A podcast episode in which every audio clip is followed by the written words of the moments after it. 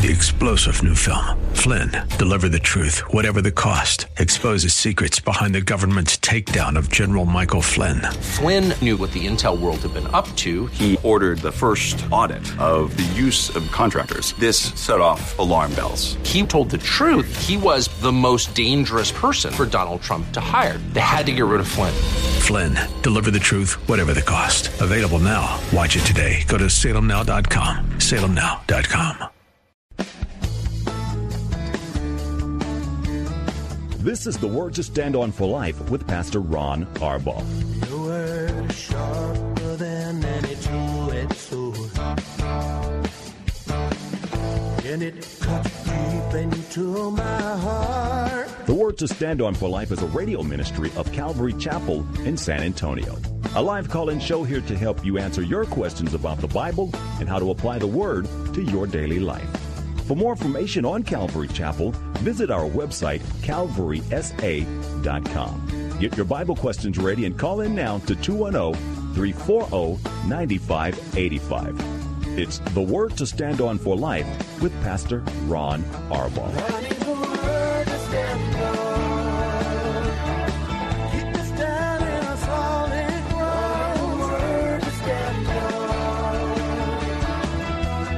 Welcome to the program and thanks for tuning in on this Tuesday edition.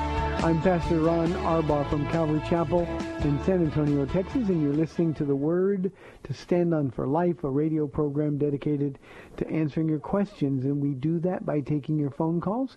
You can call us with whatever's on your heart or mind at 340-9585. That's 340-9585. You can also call toll free at 877-630-KSLR. That's 630-5757. You can email questions to us by emailing questions at calvarysa.com or you can send them in via our free Calvary Chapel mobile app. If you're driving in your car, the safest way to call is use the free KSLR mobile app. Just hit the call now button and you will be connected directly to our studio producer. Uh, just be careful while you're driving.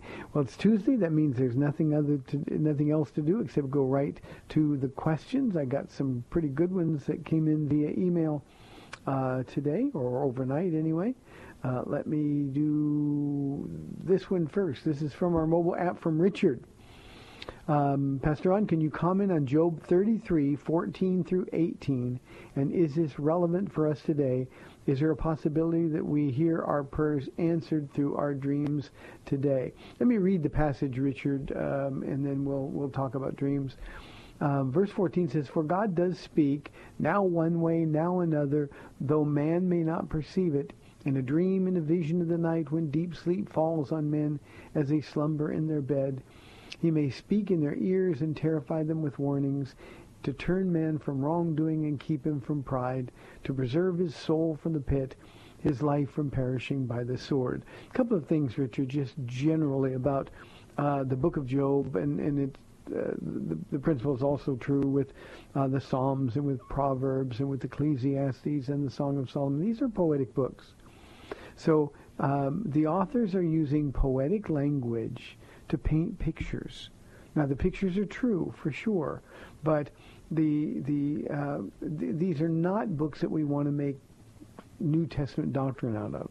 We want to find out what's being communicated and what we're being told. Now, in this particular case, it really is pretty straightforward, uh, and it is relevant to us today because God still speaks to people in dreams. Now, uh, sometimes I'm always wary a little bit about uh, talking to people about their dreams because we have a tendency to do two things, and they're completely opposite extremes. One of them is that we, we tend to think that every dream comes from God.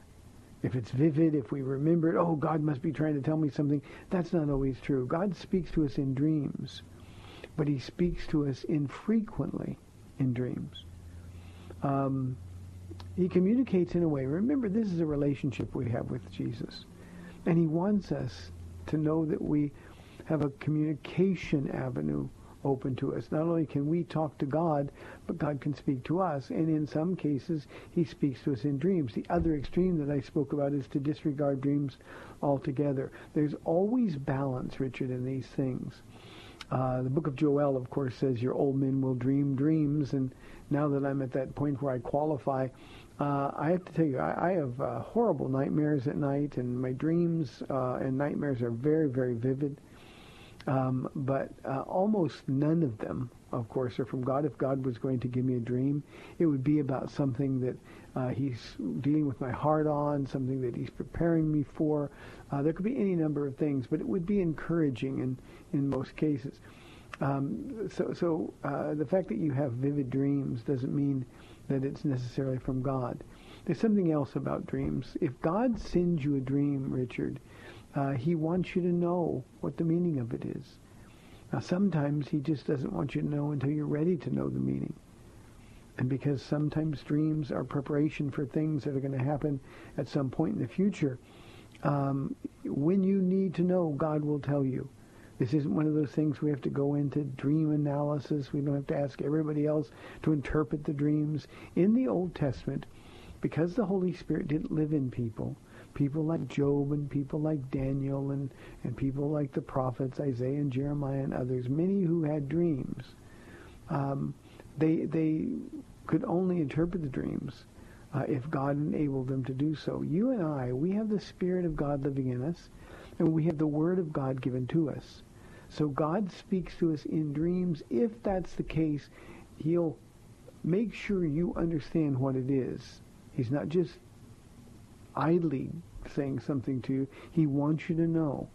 And at the right time, you'll know what the meaning is. One of the things, Richard, that I do with dreams, uh, and, and the other thing is if I feel like God has given me a word that, that I just don't quite understand the application, I sort of file those things away. And I file them away because I know that if it truly is from God, then at the right time he'll make the meaning known. So yes, we do uh, have dreams. Uh, at the same time, uh, we we don't um, necessarily need to imagine that every dream is from the Lord. So I hope that helps. It does matter for us today. Um, let's go to another question. Interesting. Uh, first Job questions I've had um, in a long, long time. And here is uh, one from Nacho. The question is, um, could Job 23:12 be a messianic verse, as it's similar in tone and context to Deuteronomy chapter 8, verse 3, which Jesus quotes in Matthew 4:4? Let me stop there for just for a minute, Nacho, because when Jesus quotes it, we know it's a messianic application. Uh, Deuteronomy um, uh, 8.3 was always understood by Jews to be messianic in context. Um, uh, some of the same thing is true with David's Psalms. Um, but, when Jesus quotes them, or when they fulfill a specific prophecy, then we know for sure that they're messianic. Uh, then uh, Nacho says, chronologically, it's believed that Job uh, lived first before Moses. Uh, the book of Job being written uh, much later, though. So what Job said was first before Deuteronomy was written, if it has any bearing on the genesis uh, of the source of the phrase. Let me look at Job, Job 23:12, and I'll read it, and we'll kind of talk about what that is. Hold on, 23. Job 23:12 says, "I have not departed from the commands of his lips. I have treasured the words of his mouth more than my daily bread." Uh, I like the next line too. But he stands alone, and who can oppose him? Um, he does whatever he pleases. He carries out his decree against me, and many such plans he has, or he still has in store. That's why I'm terrified before him. When I think of all this, I fear him. Now, this is one of the big moves, and I'm going to answer the question in a moment, Nacho, but this is one of the big turning points in Job's poem, because this is where, um, rather than asking God questions or even better put, questioning God. He's now understanding that the fear of the Lord is the beginning of wisdom. Now, we know that Solomon wrote that, but at the same time, uh, it, it's a principle that we forget uh, even to this very day. And so this is his first step of coming back. Um, when I think of all this, I fear him. Now, the verse that you reference, Nacho, uh, is similar in context uh, to Deuteronomy. Uh, but but it doesn't speak specifically of Jesus. This describes a very specific um, issue, a problem that Job is going through. Um, you all know Job's story. He lost everything, uh, his family. He lost his belongings. Uh, early in the book, his friends start coming to him and they start accusing him of secret sin. And, and Job is questioning, why are you letting these things happen? Why are these men speaking evil in my ears? And what he's got to do, he's got to get to the point where he stops asking God why and instead starts looking for the who. And the whole book of Job is about this process. It's one that we really, really can learn from. You know, I tell our church here all the time, uh, Nacho, that uh, it's always okay to ask God questions, but it's never okay to question God. And I think when we question God, well, if God is God of love, why does he do this? Or, well, why did God kill men, women, and children in the Old Testament? Those kind of things. That, that's questioning God. That's opposing God. And, and when we question God, it's because at the root of it all is that we've lost the fear of God. It's almost as though we believe that we have a point that God has to listen to. And Job had to learn throughout the entire book of Job that God is sovereignly in control of all things. And through the entire book of Job, chapter after chapter after chapter, and at times it gets painfully tedious, but God never answers the question why until Job learns the who. And then Job finally gets to that point that we all need to get to in our daily walk with the Lord. Uh, before I'd only heard about you, I thought I knew you, but now I have seen you. Now I have heard you. And he fell down in the fear of God, but also understanding how awesome God was. And I mean that awesome in power sense.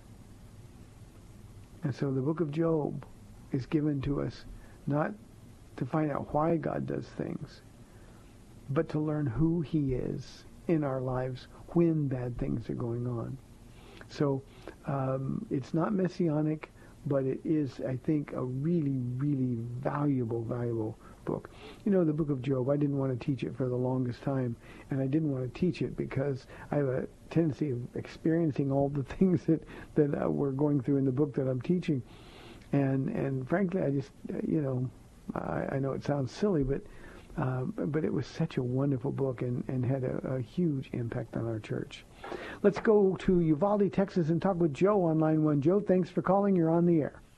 Yes, uh, God bless you, uh, Pastor. Uh, Thank you. Uh, the, the, uh, I have, Pastor, some information to give you. I don't know. it's very easy to memorize, and it's. Um, have you heard of a talking Bible? It's like a tab, a tablet, lab tablet. Yes, I ha- in fact I have one because I'm visually impaired, so we've got oh, okay, our, our own. That that was a reason I was uh, calling because I thought of you first when I heard about that because I was going to give you the information so that you could order it. Oh no, so I, we've have, got it. Thank, we we've Sir? got it. Thank you very very much. It was uh, just uh, uh, to, to, have the word read to you. Uh, now, as you've heard on the program, Joe Paula does most of the reading to me, and, and we prefer that simply because it gives us time in the Word together. But um, um, it is a, a, a gift, uh, an absolute gift. Um, to, to have um, uh, the first talking Bible that I had, the audio Bible, with Max McLean reading the scriptures. Um, but uh, e- even on my YouVersion on my tablet, uh, it, it's it's really really valuable. Thank you so much for thinking about me. And uh, since I'm visually impaired, I guess more than you. Uh, the thing is that I called the toll uh, 800 number and uh, been trying to get it, and I have been trouble because they say that they only accept credit cards, and they wouldn't even give me the address to for me to try to write to them. So I've been trying to, and I asked my sisters, but the thing is, since they're not saved and everything, uh, they're uh, they're giving me the round and round. But eventually, I guess I'll, I'll get them to order it for me. But uh, mm. the thing is, I have a question for you. Uh, okay. I'm a past. Uh, how, how, can I say? I have a past, uh, a heart for pastors. I don't oh, know why. You but uh, the Lord has put in my heart that to pray for pastors and to help them, you know, when I'm talking to them or whatever, uh, talk to them, you know, and some ideas that I shared, they had shared it in the pulpit or something like that. But I was wondering, is that really, do you think that if that's really uh, the normal Christian way, or is it me just that the Lord has put in my heart uh, a special uh, love or care for pastors? I don't know. Yeah, I, I think I can answer that, Joe. I, I think this is a, a very unique gift given to you by the Lord Himself. Uh, we know that God gives gifts as He wills, and especially people uh, who are uh, handicapped in, in, in ways uh, that, that are difficult for, for the non-handicapped to understand. Uh, we've got time to pray. We've got time to, to, to intercede for people. And and if this is a, a, a thing that God's put on your heart, um, you're standing in the gap for people like me, Joe, and I can't tell you how much I appreciate it uh, to know that there's people praying. Uh, I hope this encourages you, Joe. Uh, at one point, and this goes back many, many, many years, uh, but I was going through a really difficult time. I hadn't been saved too long. It looked like the whole world was was closing in on me. And and uh, the Lord spoke to my heart. I said, "Oh God, I need people to pray for me." And and He spoke so clearly to my heart. He said, "At any given moment, Ron, there are more than ten thousand people praying for you at every given moment." That's And, encouraging, um, Brother Ron. Oh, That it- is- it's it's a is- a wonderful gift. Yes, sir. You know what I was thinking because, like, uh, uh, uh, how can I say, Numbers eleven, like, uh, I, I, I would, I wouldn't want uh, tell the pastor like if they're going through discouragement or something or disappointment, I would give them the uh, Numbers eleven. I said, I would say to them like, uh, if Moses uh, uh, faced a problem of uh, three million people, they were crying that they wanted meat and everything and God helped him. You know, he had it rough, but at the end, God, God uh, was with him, and He helped him go through that problem. How much more of uh, of pastors who have uh, uh, a congregation of 700? That's nothing compared to what Moses had, uh, three million. Yeah. Yes, sir. Joe, That's thank what you. I you like know the minute. Thank you, Joe. I appreciate it very, very much. God bless you, And, brother uh, Ron. I've been praying for you. Thank you. You too, Joe. Thank you. And you know, uh, what, what Joe is ex- explaining this gift is is uh, no different than Aaron and Hur holding up Moses' arms in the battle. Um, um, our hearts as pastors uh, are broken continually. Um, our our our strength, our our hope. Sometimes uh, we see so much pain and people so uh, unnecessarily uh, in in in dangerous places. Um, to know that people like Joe are out there praying for us is a wonderful gift. And since Ephesians, Joe says that people like me are gifts to the church, that makes you not only a gift to people like me, it makes you a gift to the church. And I thank you so very, very much. 340-9585. My producer just sent me a note said the name of my talking Bible is Paula. Thank you, Joe. Let's go to my friend in San Leandro, California. Tanya, thanks for calling. You're on the air. Hi, Pastor Ron. How are you? I'm doing really well, thanks.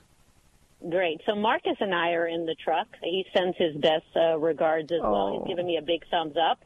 So I um, miss we you, Marcus. Question, and I- he says he misses you. Um, I have you on Good. the headphones, so you really can't hear. But he'll hear in a little bit. Oh, okay. Anyways, Pastor Ron, we have a question about. Um, there's a lot of, as you know, um, alternative lifestyles here, uh, re- really promoted uh, in the Bay Area where we live, and we were talking about what would be the way to respectfully uh, decline an invitation to a homosexual wedding. Um, you know what what's the best way to do that? Uh, and if that's something that we do i mean marcus and i were really having this discussion. I know that i have to take my jesus with me everywhere. I can't take him where sin is. And um so we're just trying to to we're talking about that. You know what? It's the perfect time. Let's call pastor ron. And the second part of that question is how can we pray for you and the church at calvary chapel? And i'll take your answer off the air. Tanya, thank you very, very much. Marcus, Mm-hmm. uh, God bless you. I miss you very, very much. Oh, two great questions. Um, I, I, I think as as long as our heart is right, uh, it's easy to be respectful. Uh, I, I think Tanya, we need not to worry so much about how other people perceive uh, our questions or or or even the answers to things like an invitation to a gay wedding. Um, I think the way you do it, obviously, if somebody knows you well enough to invite you to their wedding, this is somebody who knows your heart, somebody you can talk to, and I think the best way to do this is say, you know I love you, you know I pray for you continually. But you also know me well enough to know that what you're doing, according to God, is sin. And because it's sin, I can't participate. I will continue to love you. I'll be your friend. I'm going to continue to share Jesus with you. But I, I'm, I'm never going to compromise on this. And if you think that sounds a little bit too mean, well, understand that my only motive is I can't imagine heaven without you. And they may call you names and they may think that you're being a bigot. They may think that you're too narrow-minded, but you know the truth and Jesus knows the truth. And what we've got to do is tell the truth in love. And we're only accountable to God for telling the truth in love. You know, Tanya and Marcus, I'm going to be teaching this Sunday uh, one of my favorite passages in, in uh, all of the New Testament, Romans chapter 12, verse 1. Uh, just one verse this Sunday, and then the following Sunday, just one verse, Romans uh, 12, verse 2. And um, after um, uh, well over a year, um, closer to two years in the book of Romans, going through 11 chapters uh, of doctrine and theology and, and solving the problem of sin and all of that, and then finally getting to where we can rejoice at the end of chapter 11 in the goodness and the bigness of God. Um, we're told in Romans 12:1 where Paul says, "I urge you, brothers, in view of God's mercy, and on the basis of what God's done for you, everything that he's done, offer your bodies as living sacrifices, holy and pleasing to the Lord. This is your, one translation says your spiritual act of worship. Another translation says uh, this is your reasonable service. Now, what we've got to understand, and what I want to try to communicate Sunday to the body here at Calvary Chapel, is that that all things, the Bible says, not some things, all things are created for God and toward God. We need to understand that all things, that means our sexuality is created for God. We're to honor God with our sexuality. Uh, we're to honor God by, by, by being forgivers. We're to honor God by, by uh, getting rid of our anger, the unrighteous anger in our lives. We're to honor God by surrendering heart and soul. Jesus said, to be my disciple, you have to pick up your cross daily, Luke adds, and follow me. That means we've got to die. The cross is an instrument of execution. And so what we do is offer our bodies daily to the Lord. And when we do that, we begin to understand that everything about us is for him and, and, and is to be lived toward him. And I always add with him. And when we understand that, then we hold on to nothing of our own. Now the Lord delights to give us the things, the desires of our heart. Psalm 37 makes that clear. But he does that when we delight ourselves in him. And he puts the desires of his heart, from his heart, in our heart. So that way we know we're praying in the will of God. And so you tell your friend that the way that um, I have to decline this is by telling you that your body's made for God. Doesn't matter whether you believe in him or not. Everything about you, including your sexuality, is made for him and to be lived toward him. That means we have to pursue personal holiness. And without holiness, no one will see the Lord. And because I want you to be in heaven, we just can't go. But I'll be praying. Don't wish them the best in their marriage. Just tell them that you care deeply about them, so much so that you're willing even to risk your earthly friendship in order that they might possibly hear the gospel of Jesus Christ and come to faith. So Tanya, thank you for calling, and I appreciate very, very much. Uh, Marcus, again, uh, I know you've grown so much. It's been so, so long. 340-9585 for your live calls and questions. Uh, you know, um, uh, Paula and I have two grandchildren who live uh, in Palm Desert, California, Palm Springs. Uh, and it is a city that is, um, per capita, I think, the most densely populated uh, gay city in, in the United States. At least it was a couple of years ago. And by that I mean there's just an overwhelming number of, of, of um, gays and, and, and same-sex marriage and uh, the, the, the political um, community there is dominated by um, the gay lobby, the gay votes. Uh, and, you know, we, we pray for our grandkids all the time. They're going to grow up in a culture where seeing uh, same-sex couples is as normal as seeing um, um, heterosexual couples. And, and we, our prayer is constant. We don't want them to get used to it. Not that we're offended by it, not that we don't like people who live that lifestyle. In fact, we love them so much that we're going to tell the truth. It's very important that we stick to our convictions. No compromise. Don't argue. Just declare the goodness of Jesus Christ. You can hear the music. We're at the end of the first half of our program. We'd love your calls at 340-9585 or toll free 877-630-KSLR. We'll be back in two minutes.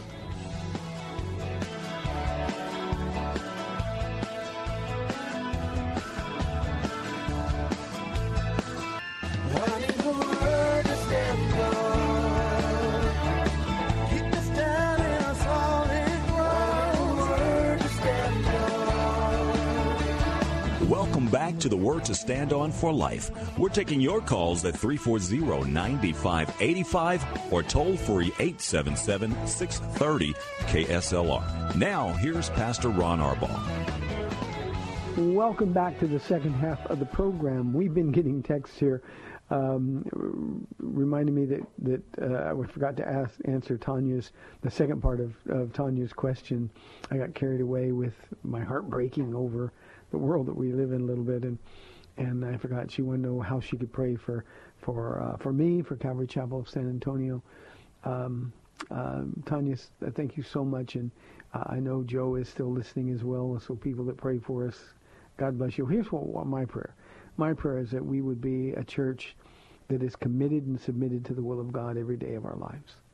A church filled with love, a church that is uh, filled with the worship of God in spirit and in truth. Uh, a church committed always to God's word. Um, it's such a wonderful group of people. And in this wonderful group of people, I want the best for them, and the only way they're going to get that is God's word. So, um, uh, uh, pray that we would be continue to be a church of real community, real relationship. Um, we have always been so blessed, Tanya, as you know, having been here a few years ago. Um, uh, people serve. It, it's just an amazing thing. We've never had enough money, but we've always had people to serve. And I just want the same heart. I want us to finish better than we started. That's the, the, the best prayer. I want our church, Calvary Chapel San Antonio, to finish better than we started. I think we started great, and I want to finish even better. For me personally, um, you can pray that I finish better than I started. Uh, I want to get to heaven and hear Jesus at least say, "Nice try. You, you did pretty good." But I want to finish better than I started. Uh, I don't want to um, uh, get to that place where we're just kind of going through the motions. I see that happen so often, especially with pastors who've been in their churches for a long time. Uh, I want to continue to be a, a, a godly leader for Calvary Chapel. Uh, I want to pray for a man who prays for his, his people. So I just need those kind of prayers. On a, on a personal note, uh, our church, because everything we do here is free, um, and it costs a lot of money, a lot of money. Um, we need um, provision. Uh, we need space. Tanya, you and Marcus can pray for space. We need. We've got people coming out of every corner of this place, so we need space. Um, so I would appreciate prayer for that. And then again, on a personal note, um, just that my health would continue to to improve. Um, having been a healthy, really healthy guy um, really my whole life. I've been really, really blessed by God. This past year, um, going through some heart issues and some things, surgery and other stuff that that I've never had before. Really freak stuff. Uh, and and I'm I'm doing well. I'm getting much much better and much stronger. Um, but as I get older, I don't want I want my body to be strong enough to serve God till my very last breath. So those are the things, Tanya, that you can pray for me for.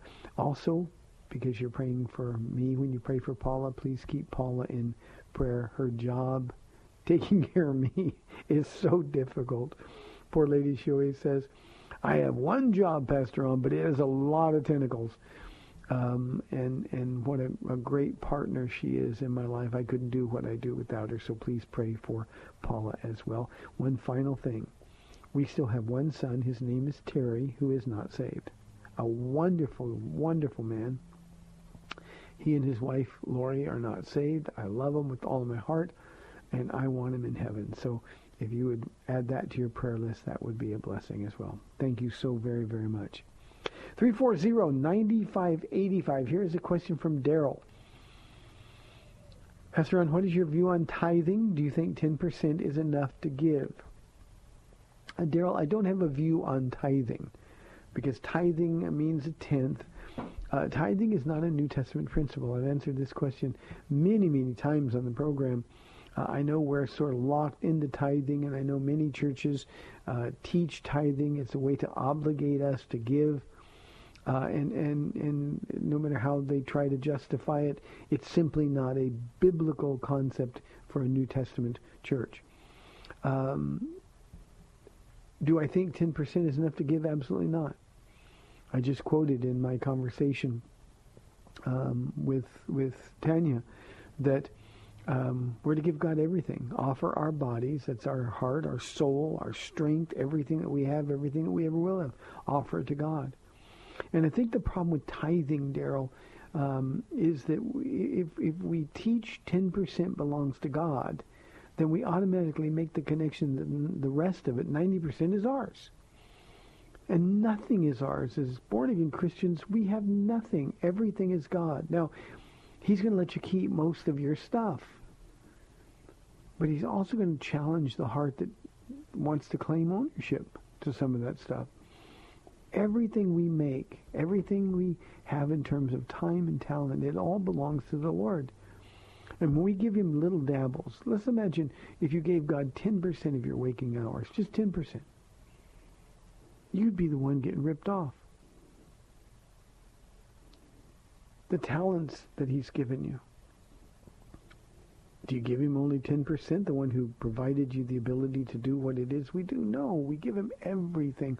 Offer our bodies as living sacrifices. When we understand that, that's when we're free from this. 10% is in no way enough to give.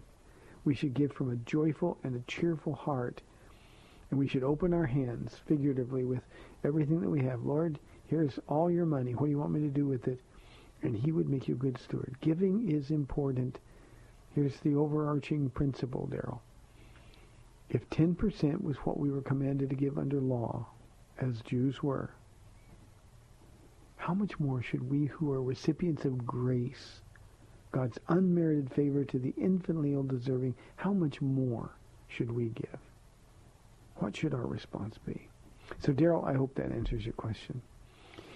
Let's go to San Marcos now and talk with Jim on line one. Jim, thanks for calling. You're on the air. Hey, Ron, glad to hear you on the radio. I just got out of my job, got in the car, and thought, oh, I'm tired and I'm a little down. Let's turn on Pastor Ron, and I'll feel better. Uh, Hope it works. Something about the the encouragement. Uh, you you you tell us some hard truths sometimes, but it's always encouraging. And and I just heard you say something as soon as I got in the car. You were talking about somebody you knew that that wasn't uh, born again and uh, or that was that wasn't saved. And it, it, I've just been circling around this for for months now. When when I say to somebody, you, you ever thought that so and so might be saved? I immediately I, I usually say it in private. People usually immediately say, "Well, we don't know. Only God knows," and that's true. But the idea of us looking at fruit and thinking, ah, they might not be saved. The same way people tell me, well, you don't know if they aren't. Then I turn around and tell pastors sometimes politely, well, you can't declare them saved either because you you don't necessarily know. And and I heard you say that that you knew of somebody that you needed prayer, you wanted prayer for, that you knew was not born again. How, how do we go about that whole topic? I mean, for example, those people, the person you were talking about, those people you were talking about a few minutes ago. How, how do you know they're they're not? Are they going so far as to say that they're not believers? They don't believe, or are you just looking at it from their fruit? Uh, thanks, Jim. That, by the way, that's my son, my, my younger son, Terry. Said he's a great man. He's a successful man. He's one of the nicest people on planet Earth. Uh, he's a good guy, and it's hard for good people to get saved because they don't think they need to. Um, um, he wasn't raised in a Christian home, so uh, it's Terry, and everybody can put him on your prayer list. His wife's name is Lori. Um, but but this shouldn't be a difficult question. And and when people challenge you, Jim, on the well, you can't say they're not saved. You don't know what their relationship was with God. We do know because the relationship with God is only possible through Jesus Christ. And unless a man be born again, he will no wise inherit the kingdom of God. So what I do is I quote scripture to him. Jesus told the most religious man in Israel that he had no chance of going to heaven except he were born again. And that's the question. So if somebody says, well, you don't know where I am with the God, well, are you born again? Well, no. Well, then you're not saved. And we say that on the basis of the authority of the Word of God. So this isn't opinion. And, and, and, you know, people like to think, well, no, he's a good person or she's a good person, so you can't judge them. We're not judging them. We're trying to get them to honestly identify where they stand with a God that they don't know. And if they don't know him, they're lost and they're not saved. And I think this is one of the things that we try to do in our culture that backfires on us. We try to make things so um, soft and try to be so sensitive so as not to hurt anybody's feelings. Uh, Jesus never did that. Jesus told people the truth. My goodness, he called the, the, the Pharisees uh, a brood of snakes, whitewashed tombs. He told the woman caught in the very act of adultery, go and sin no more. So that's the way we respond to people. Uh, sometimes the fruit in people's lives is so bad that it's obvious they're not saved. And in some cases, Jim, when I've had people uh, say to me, well, well, I, I think I'm saved. I, and, and I say, well, look, I know the way you're living your life. What makes you think you're saved? I want them to answer those questions. I want them to search their own hearts. And if somebody says, well, you know, I answered an altar call or, or I was baptized, none of that makes any difference. The only thing that matters is are they born again by the blood of Jesus Christ? And um, I've had very few people who are not born again tell me they are. So when they say they're born again, um, then I no longer judge them. And I'm not judging uh, those who say they're not born again. It's not me judging. It's Jesus. It's his word that's judging. And and when somebody says, well, you can't tell where they are, what, where their heart is with God, um, I, I really can because just like me, their heart is deceitful and wicked above all things. Their heart is far from God, slaves to sin. One other question that I will ask people sometimes when they tell me, well, yeah, I go to church. Well, have you ever lived like one day, just one day, just for Jesus? I'll ask him to explain to me, so tell me about your relationship with God. How much have you spoken with him today? Or, or, or have you been in the Bible today? Well, no, I don't do that kind of stuff.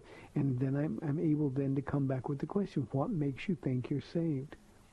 And I don't want to give anybody false hope, but at the same time, I want to do so in a way that's going to invite them to examine their own hearts because that's the way the Holy Spirit works. Remember, none of us are saved except by the work of the Holy Spirit. Thanks, Jim. I appreciate the encouragement. 340-9585. Here's a question just got called into the studio from Cindy. On the night of Jesus' betrayal, what was Peter doing with the sword? Was it customary for the disciples to have swords? Great question, Cindy. Uh, you remember that Jesus just told them prior to this um, time in the garden when Jesus was finally explaining to them that uh, he was going to go away. They didn't believe him at first, Cindy. So he would explain to him, and finally it was starting to sink in. And Jesus said, look, I've taken care of you up to now. I've lost none that the Father has given me. I've taken care of you. But I'm not going to be with you in the same sense. And he told them to go get a sword. Now, we know sword is a metaphor for the Word of God. Peter didn't know that. Peter, understanding Jesus was going to leave, was taking Jesus' warning to heart. He was saying, Jesus was, that things are going to be hard for you now. He's told them that they're going to be brought uh, before governors, that they're going to be cast into prison. He's saying that up to this point, we've walked together for three and a half years, and I've protected you.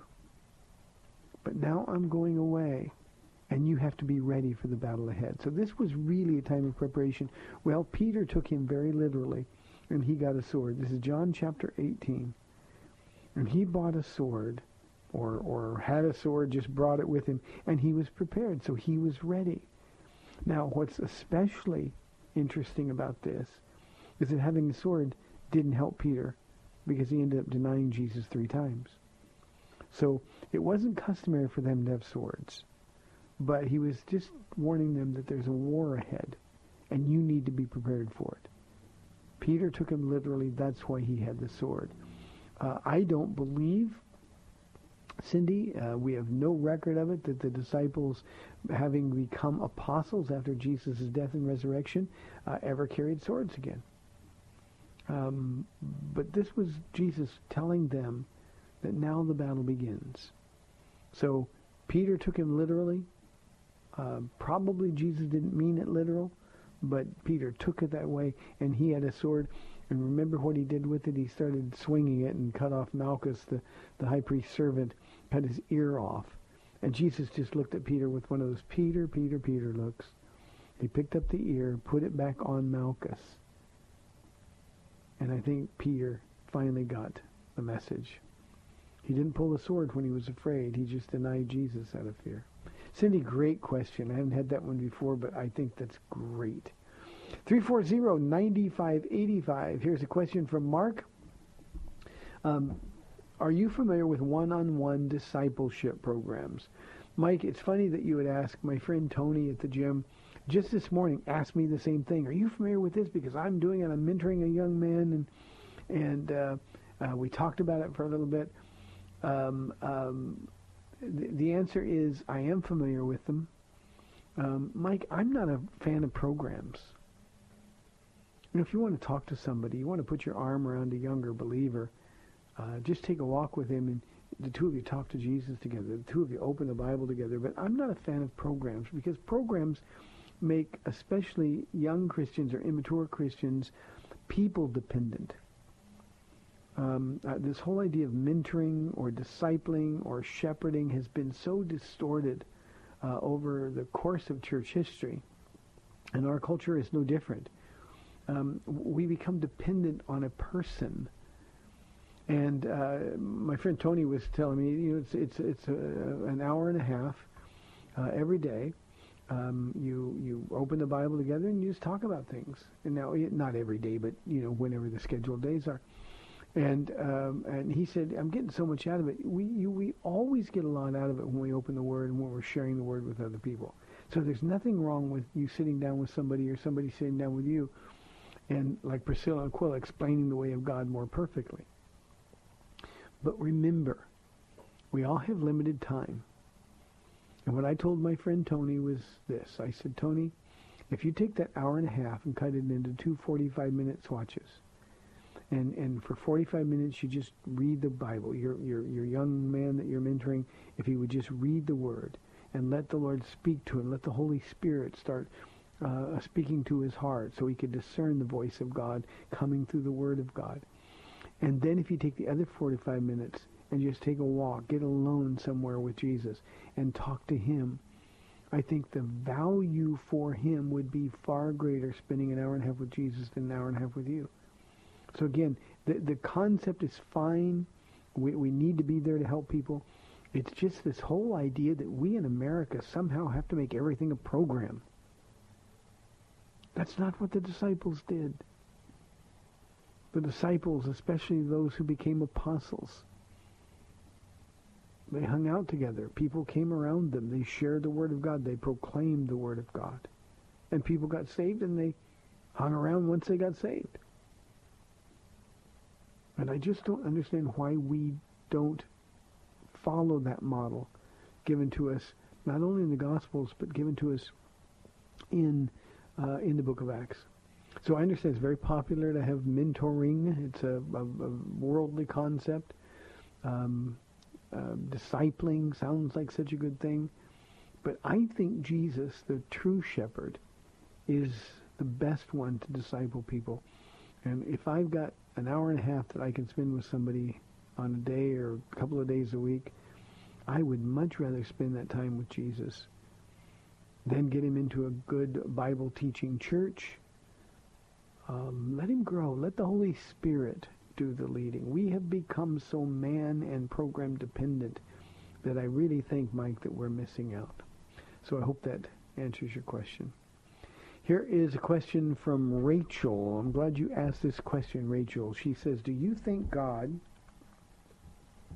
will ever add any more books to the Bible? Rachel, the answer is no, no, no, a thousand times no. The Bible is complete.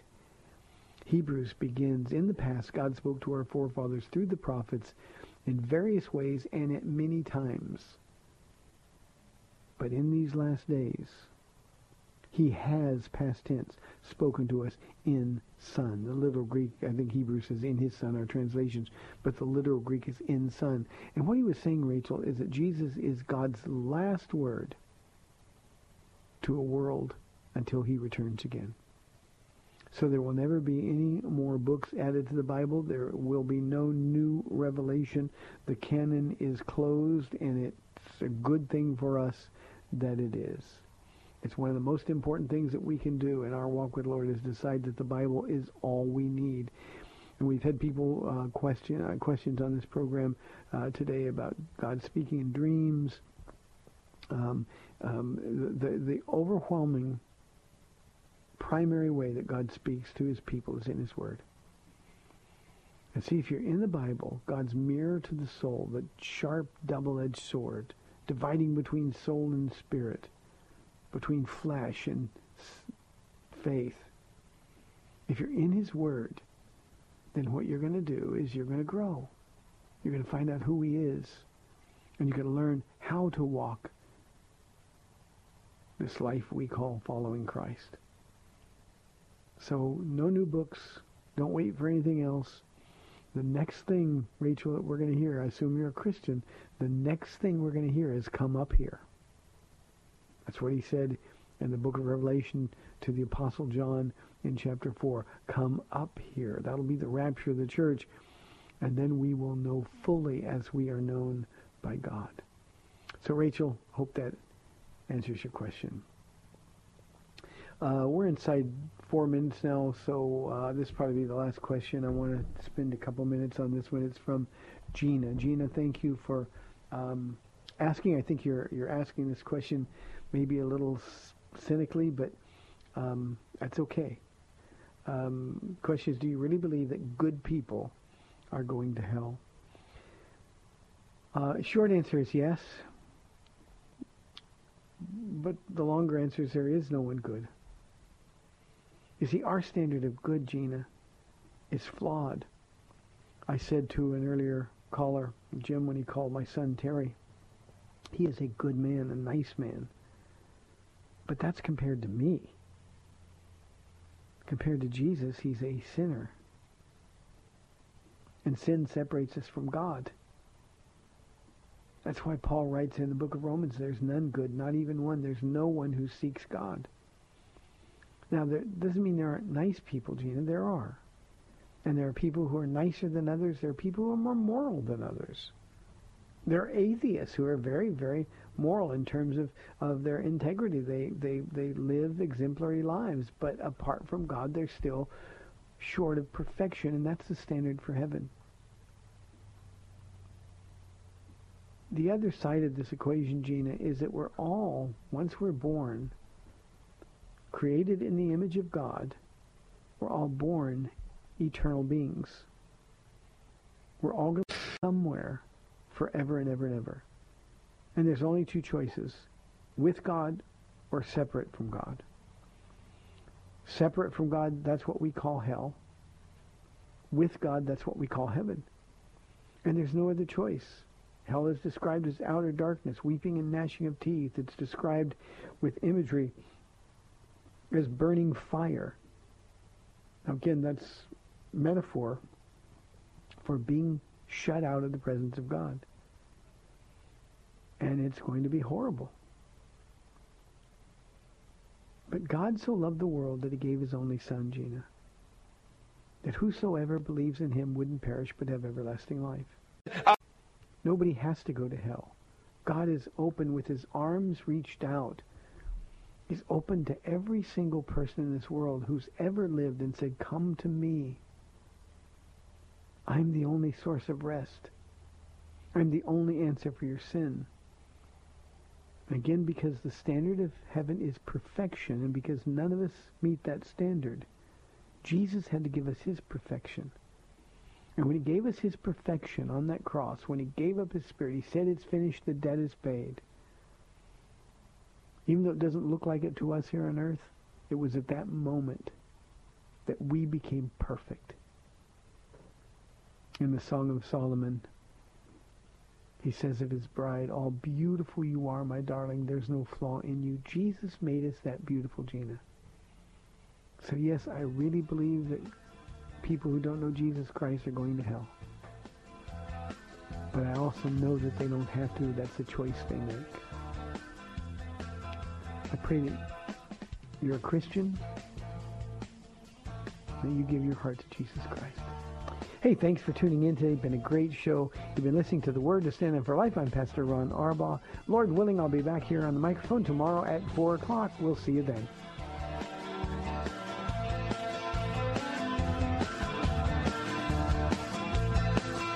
Thanks for spending this time with Calvary Chapel's The Word to Stand On for Life with Pastor Ron Arbaugh. The Word to Stand On for Life is on every weekday afternoon at 4, and Pastor Ron invites you to find out more about Calvary Chapel at calvarysa.com. The Word to Stand On for Life was sponsored by Calvary Chapel of San Antonio.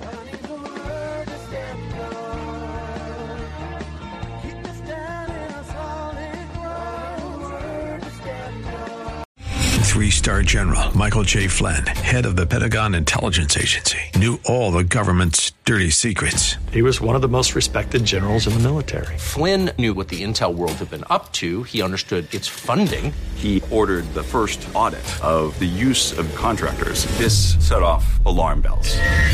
The explosive new documentary, Flynn, Deliver the Truth, Whatever the Cost, and covers the facts behind this scandal. Flynn told the truth. He was the most dangerous person for Donald Trump to hire. I find out the worst enemy that I'm going to face in my life is right here in America. They took my assessment and they wanted me to change it. And I was like, I'm not changing it. They had to get rid of Flynn. With in depth interviews, archival footage, and never before seen personal records of the man behind the headlines. I just felt like I was drowning. Flynn, deliver the truth, whatever the cost. Available now. Watch it today. Go to salemnow.com. Salemnow.com.